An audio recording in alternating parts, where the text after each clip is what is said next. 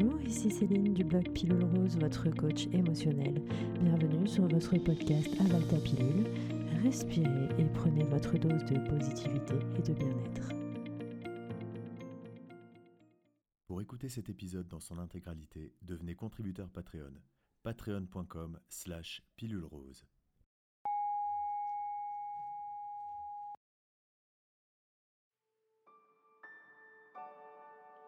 Quand je suis fatiguée et que je me sens vidée, je peux être plus émotif qu'à l'accoutumée et avoir des difficultés à maîtriser mes émotions et mes réactions.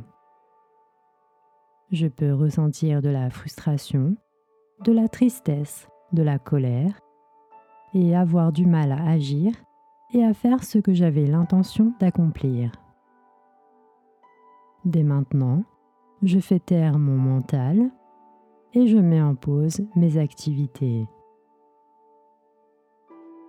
J'en fais peut-être beaucoup au quotidien, que ce soit au travail ou à la maison.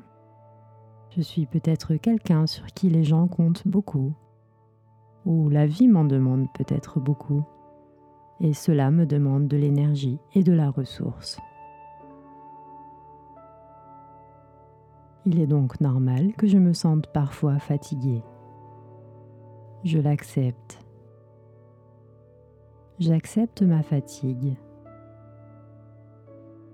Cela ne fait pas de moi quelqu'un de faible, bien au contraire. Car en l'acceptant et en le reconnaissant, je prends conscience que j'ai besoin de prendre soin de moi. Et c'est en prenant soin de moi que je recharge mes batteries pour être disponible et gérer ce qui se présente à moi au quotidien.